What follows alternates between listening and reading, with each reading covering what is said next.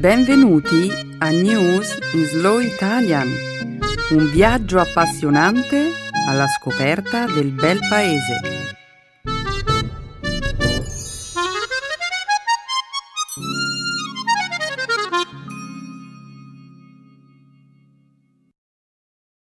È giovedì 29 agosto 2019. Benvenuti nel nostro programma settimanale News in Slow Italian. Un saluto a tutti i nostri ascoltatori. Ciao Stefano. Ciao Milena, un saluto a tutti. Nella prima parte del nostro programma discuteremo di attualità. Inizieremo con la notizia del vertice annuale del G7 tenutosi da sabato a lunedì scorso nella cittadina francese di Biarritz.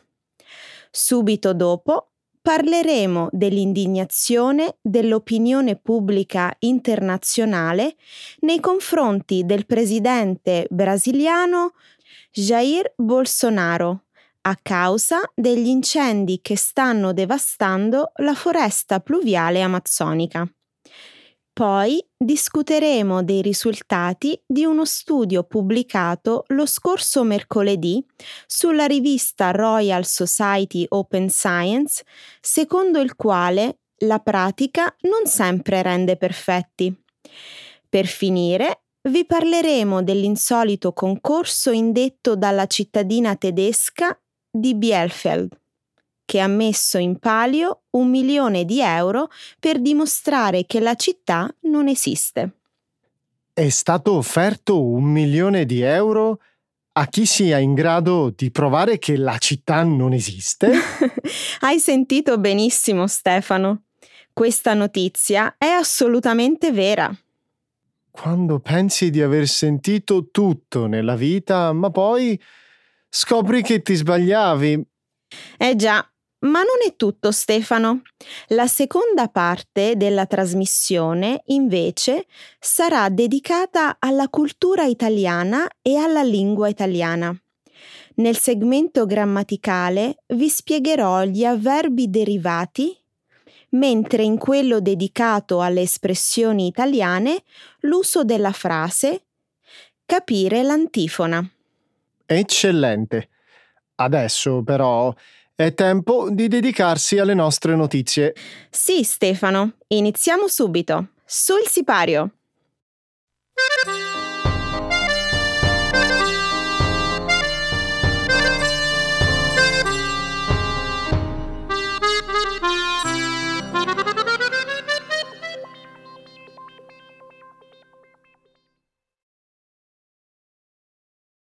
Scambi commerciali, Amazzonia, e Iran, argomenti chiave al summit del G7.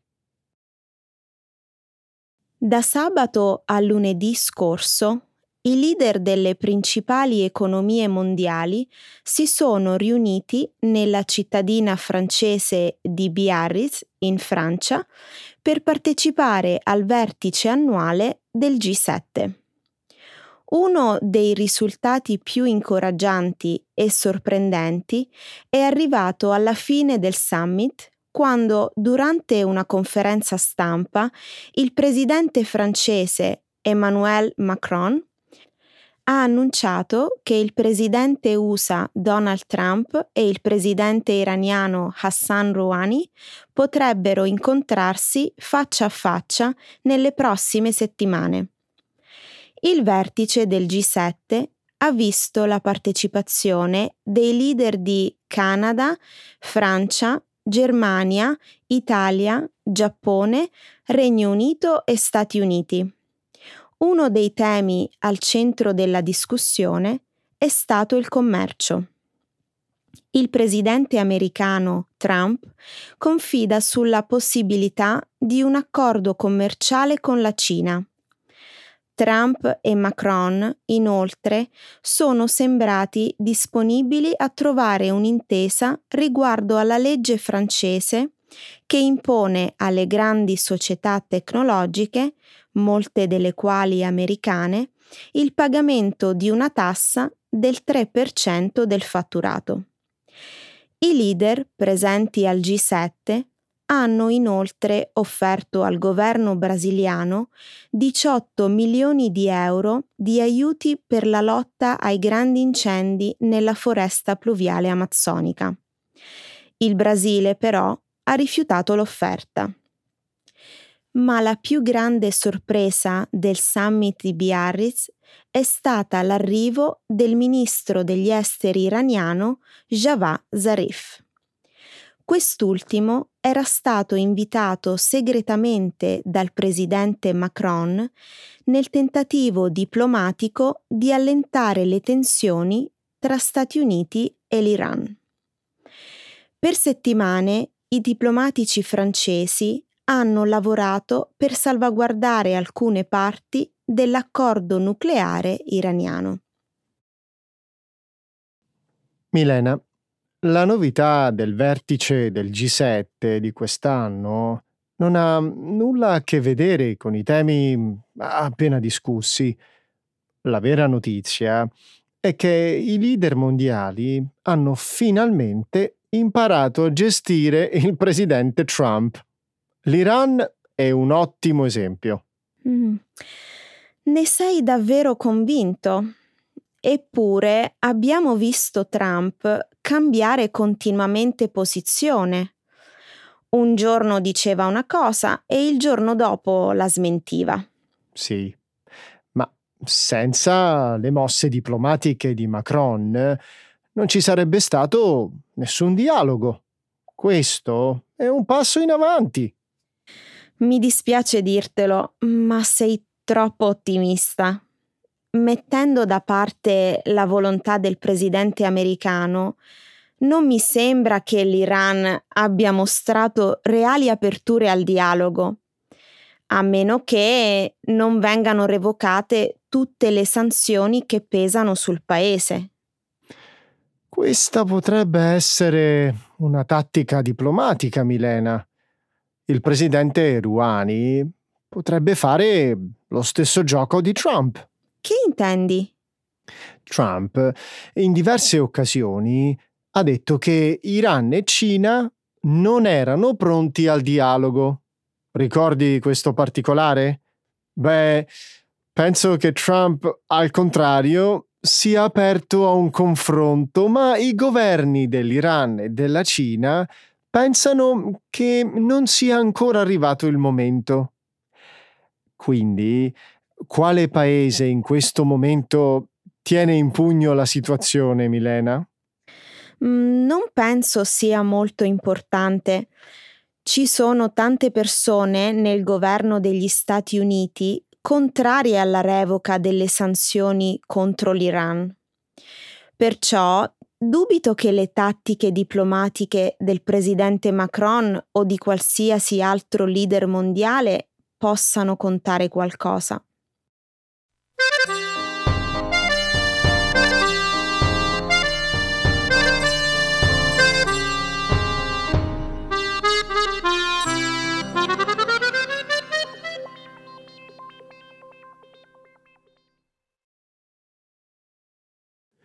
Gli incendi in Amazzonia suscitano indignazione e lanciano l'allarme globale. Nelle ultime tre settimane numerosi roghi hanno ferito la foresta pluviale amazzonica. Secondo la CNN, soltanto questo mese in Amazzonia si sono registrati oltre 26.000 incendi boschivi mentre è salito a 80.000 gli incendi censiti negli ultimi 12 mesi, mostrando un aumento del 79% rispetto all'anno passato. Spesso si verificano degli incendi nella stagione secca. Tuttavia, le origini dei roghi che hanno colpito l'Amazzonia sono anche di natura dolosa. Chi appicca deliberatamente gli incendi ha l'obiettivo di trasformare quelle terre in pascoli per l'allevamento del bestiame e per poterli destinare all'agricoltura. I conservazionisti accusano la politica ambientale del presidente brasiliano Jair Bolsonaro che privilegia lo sviluppo economico rispetto alla conservazione. Gli scienziati affermano che a partire da gennaio, mese in cui Bolsonaro ha iniziato il suo mandato presidenziale, la foresta pluviale ha subito un'accelerazione nella perdita boschiva a causa dei roghi. Lo scorso fine settimana, in seguito alle forti pressioni internazionali, Bolsonaro ha inviato in Amazzonia 2500 militari per spegnere gli incendi. Lunedì i leader mondiali al summit del G7 hanno offerto al Brasile 18 milioni di euro di aiuti per la lotta ai grandi incendi in Amazzonia. Bolsonaro però ha rifiutato i fondi, anche se poco dopo ha reso noto che avrebbe potuto riconsiderare l'offerta. Nel frattempo, il governo brasiliano ha accettato una donazione di 10 milioni di sterline dal Regno Unito. Milena, ciò che sta accadendo in Amazzonia è catastrofico. È sconvolgente assistere al gioco politico del presidente brasiliano che non accetta i fondi per la lotta contro gli incendi forestali e rilascia commenti offensivi nei confronti dei paesi europei che si rendono disponibili a fornire un aiuto. Eh sì, è triste e allo stesso tempo anche molto frustrante, vista la mancanza di informazioni precise sulla gravità della situazione in Amazzonia. Ho letto, ad esempio, che quest'anno si è registrato un consistente aumento del numero di incendi, ma si tratta solo del 7% in più rispetto alla media degli ultimi dieci anni. Inoltre, ho letto che negli ultimi giorni gli incendi sarebbero diminuiti e che adesso, in questo caldo mese di agosto, sono addirittura al di sotto dei livelli normali. E allora? Anche se queste notizie fossero vere, i pesanti danni provocati alla foresta amazzonica eh, sono ormai fatti. Ma la cosa peggiore è il governo non prende sul serio il problema. Il presidente Bolsonaro sta inviando alla gente il messaggio che si può continuare a bruciare la foresta Temo che l'anno prossimo potrebbe essere anche peggio. Sempre se Bolsonaro non cambia idea e inizia a prendere sul serio la situazione. Perché dovrebbe farlo? Ci sono molti indizi che lasciano pensare che gli piaccia molto l'attenzione dei media. Ad esempio, lunedì scorso il capo dello staff di Bolsonaro ha suggerito ai paesi europei che hanno offerto soldi al Brasile per gestire l'emergenza in Amazzonia di utilizzarli per eh, il rimboschimento dell'Europa. Che commento oltraggioso! Ne vuoi sentire un altro? Sempre il capo dello staff di Bolsonaro ha detto Macron non è in grado di evitare un incendio prevenibile in una chiesa patrimonio mondiale dell'umanità e vuole dare insegnamenti al nostro paese, ha molte cose di cui prendersi cura a casa e nelle colonie francesi. Il riferimento è all'incendio che si è sviluppato ad aprile nella cattedrale di Notre Dame? Sì. Che colpo basso.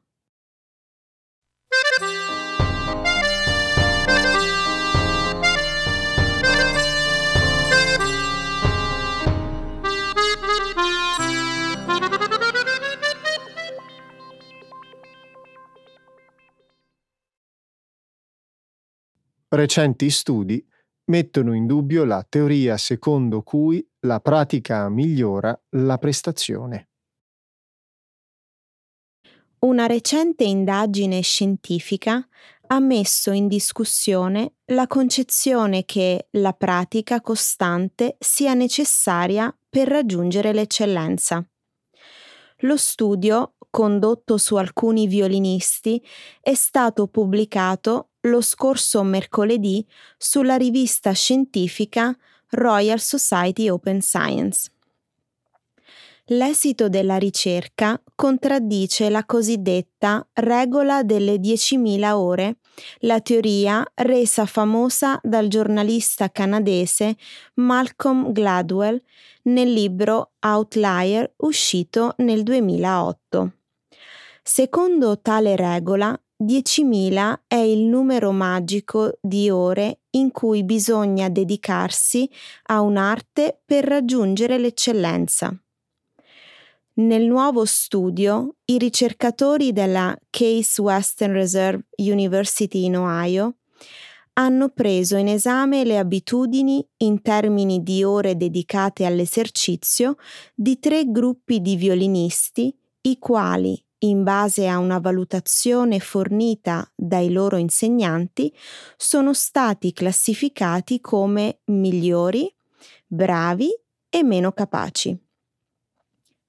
La ricerca, che ha seguito i musicisti fino all'età di 20 anni, ha dimostrato da un lato che i violinisti meno capaci si erano esercitati in media 6.000 ore, dall'altro è emersa solo una lieve differenza tra i musicisti bravi e quelli migliori.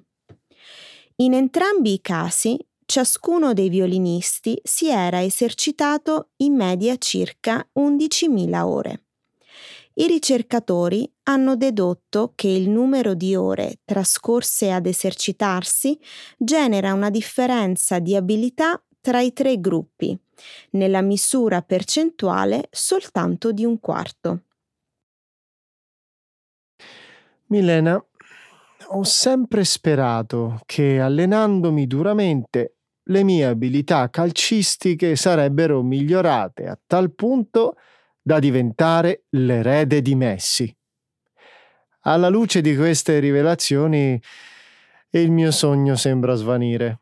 eh già, soprattutto perché gli stessi ricercatori che hanno condotto questo nuovo studio hanno scoperto che la pratica costante incide ancora meno per gli atleti rispetto ai musicisti. Stando ai risultati della ricerca, il numero di ore trascorse ad esercitarsi contribuisce a determinare circa il 18% delle differenze di prestazione. Sconfortante, non credi?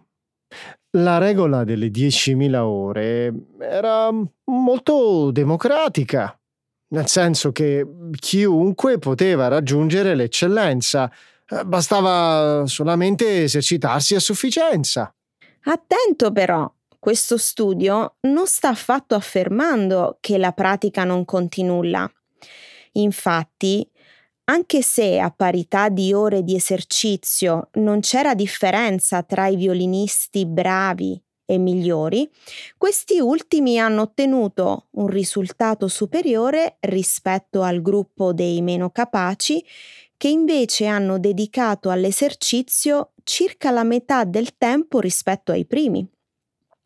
La pratica dunque fa sempre la differenza. D'accordo, ma eh, se dovessi passare 10.000 ore ad esercitarmi, il che a conti fatti significa praticamente costantemente un'abilità per quasi tre ore al giorno per dieci anni, non mi accontenterei di essere soltanto bravo.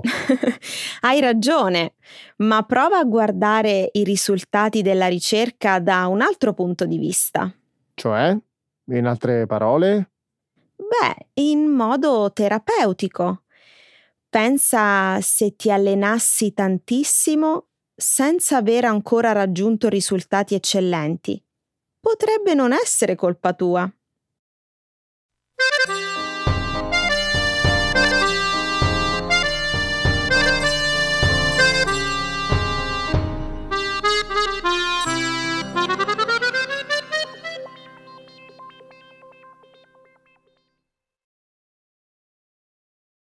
Città tedesca offre un milione di euro a chi proverà la sua inesistenza. La cittadina tedesca Bielefeld, situata nella regione del Nord Reno-Westfalia, ha messo in palio un premio da un milione di euro a chiunque sia in grado di dimostrare che effettivamente la città non esiste. L'insolito concorso a premi è gestito da un gruppo di esperti di marketing della città, determinato a mettere a tacere l'antica satira sull'inesistenza della città ormai diventata leggendaria. Tutto ebbe inizio nel 1994. 1994 quando uno studente universitario pubblicò una serie di messaggi su Usenet, un forum di messaggistica precursore di Internet. Lo studente, nel suo commento, aveva sottolineato che Bielfeld non esiste perché raramente si incontrano i suoi abitanti e nemmeno aveva sentito parlare del settore industriale e innovativo della città. I messaggi intendevano essere ironici, ma il web fece il resto e la teoria del complotto si diffuse in tutto il paese. La teoria si radicò così tanto nella cultura popolare tedesca che nel 2012 la cancelliera Angela Merkel, in tono ironico, disse che aveva partecipato a un evento a Bielfeld e che dunque la città esiste.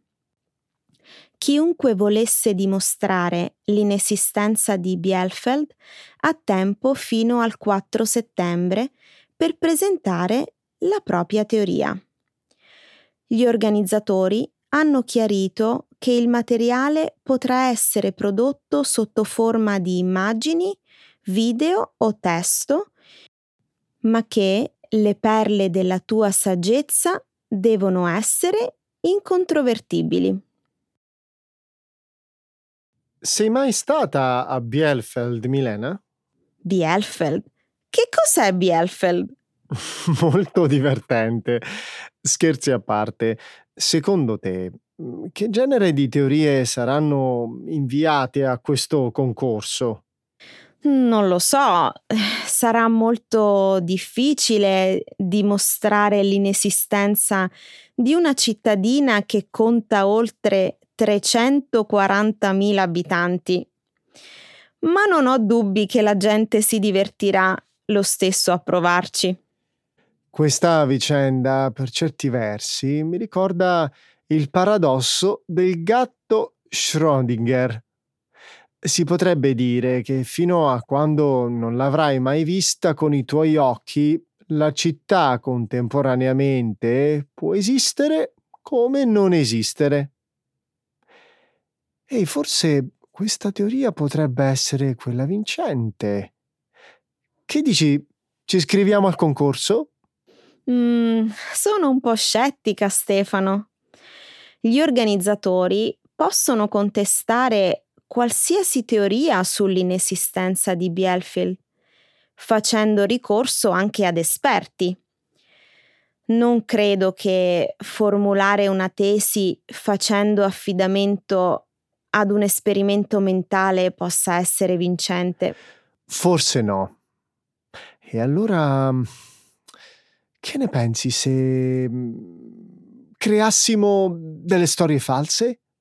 la gente potrebbe iniziare a diffondere sui social media articoli sul fatto che la città di Bielfeld sia in realtà un complotto, che sia stata inventata per um, qualche scopo politico, i cui dettagli si ignorano perché um, sono top secret. Sui social si potrebbero diffondere persino dei video falsi in cui i finti residenti di Bielfeld ammettono di essere stati costretti a mentire sul luogo in cui vivono. Credo che anche questa sia una strategia poco vincente. Perché sei così scettica? La gente ama credere alle storie più strane. Ad esempio, ci sono persone che credono che lo sbarco dell'uomo sulla Luna sia stato simulato o che Elvis sia ancora vivo. Probabilmente non vincerò un milione di euro, ma scommetto che riuscirai a sedurre moltissime persone.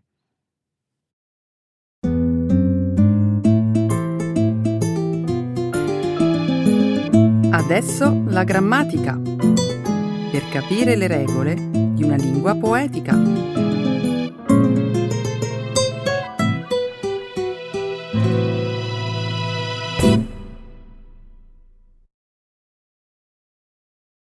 Derived adverbs.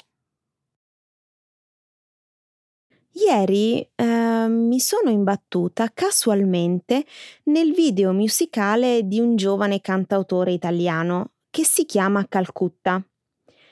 Il brano si intitola Pesto e il videoclip è ambientato sul litorale di Fiumicino al tramonto. Ultimamente mm, ho sentito fare spesso il suo nome, sai?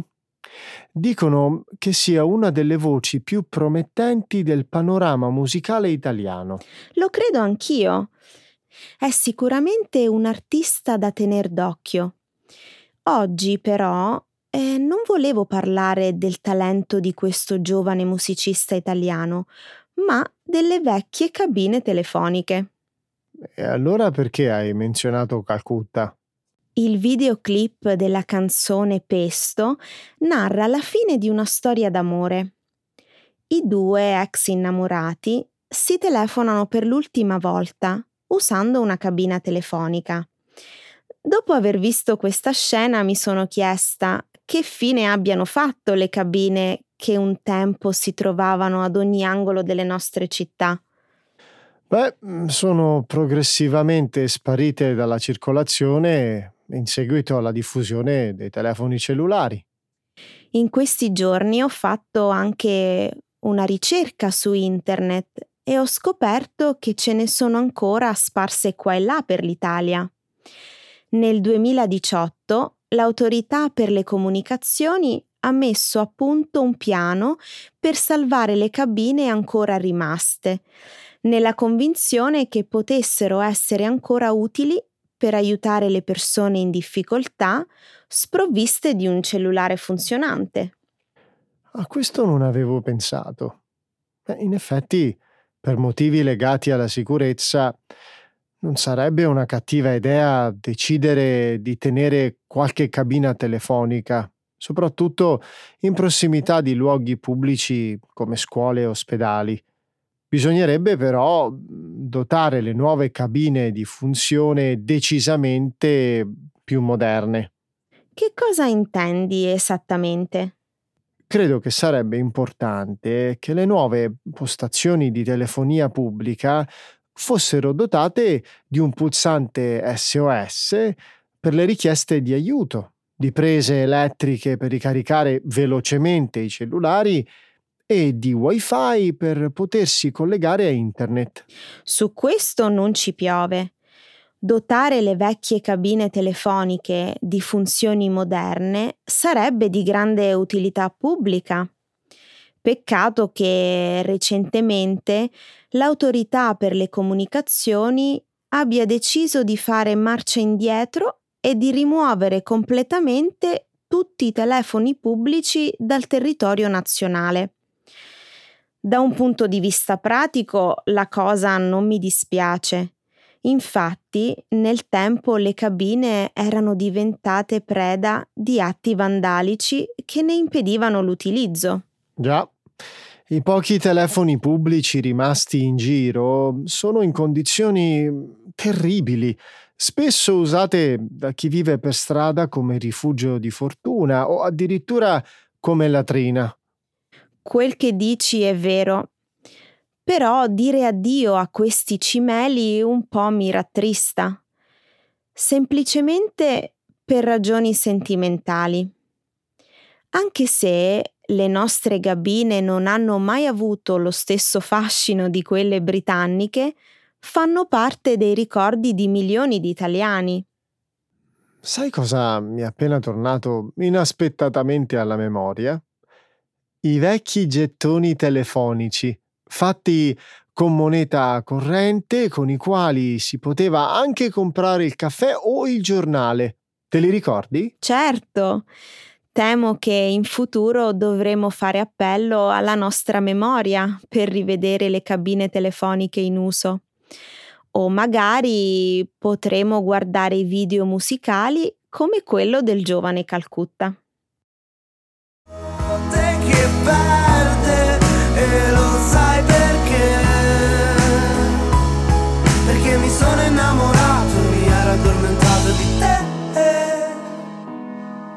E adesso che mi lasci solo, con le case fuori al pasto loro. Non esco, fuori a notte. Ecco le espressioni, un saggio di una cultura che ride e sa far vivere forti emozioni.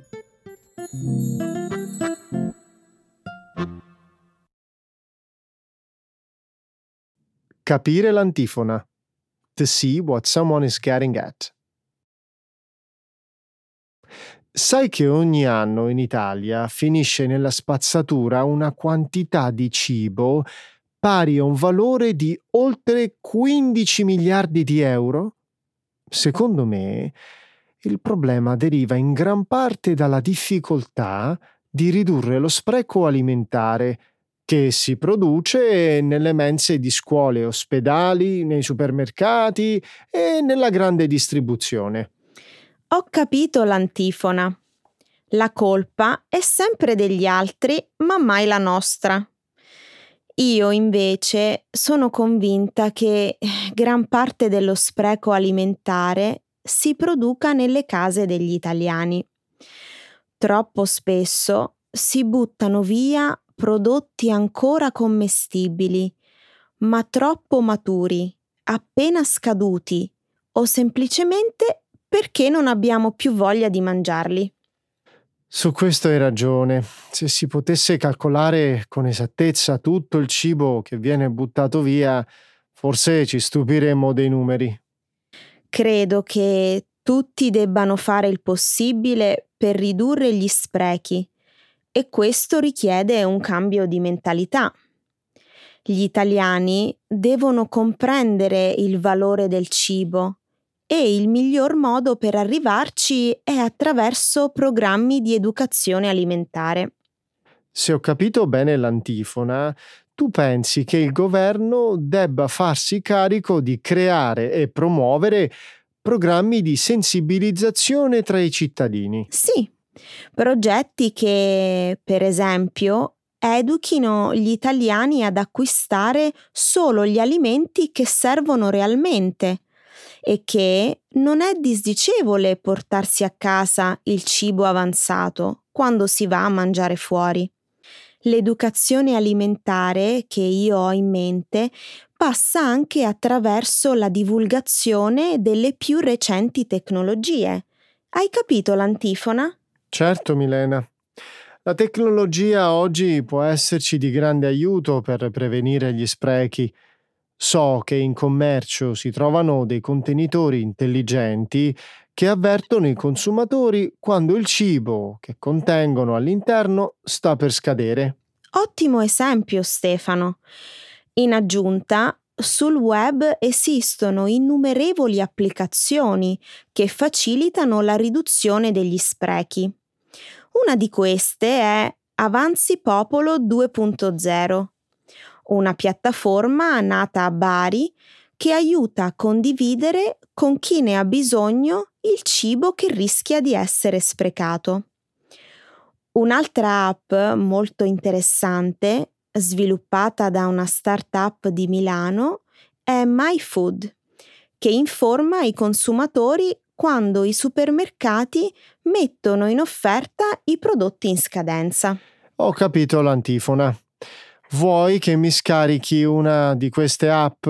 Va bene, lo farò subito. Aspetta, ce n'è un'altra molto interessante di cui ti volevo parlare. A Bologna e in altre grandi città italiane ha preso piede un'app che si chiama Too Good To Go, grazie alla quale ristoranti, pasticcerie, panetterie e negozi di alimentari possono vendere a un terzo del prezzo il cibo in scadenza. Quindi con una manciata di euro la gente può portarsi a casa panini farciti, cornetti, tranci di pizza e altro ancora. Esatto. Sarebbe bello se in Italia si creasse una grande rete di solidarietà dove quotidianamente cittadini e negozianti si impegnano a ridurre gli sprechi. Purtroppo eh, siamo ancora lontani dal raggiungere questo obiettivo, anche se in alcune città d'Italia gli abitanti hanno iniziato a partecipare alle iniziative antispreco in modo molto incoraggiante.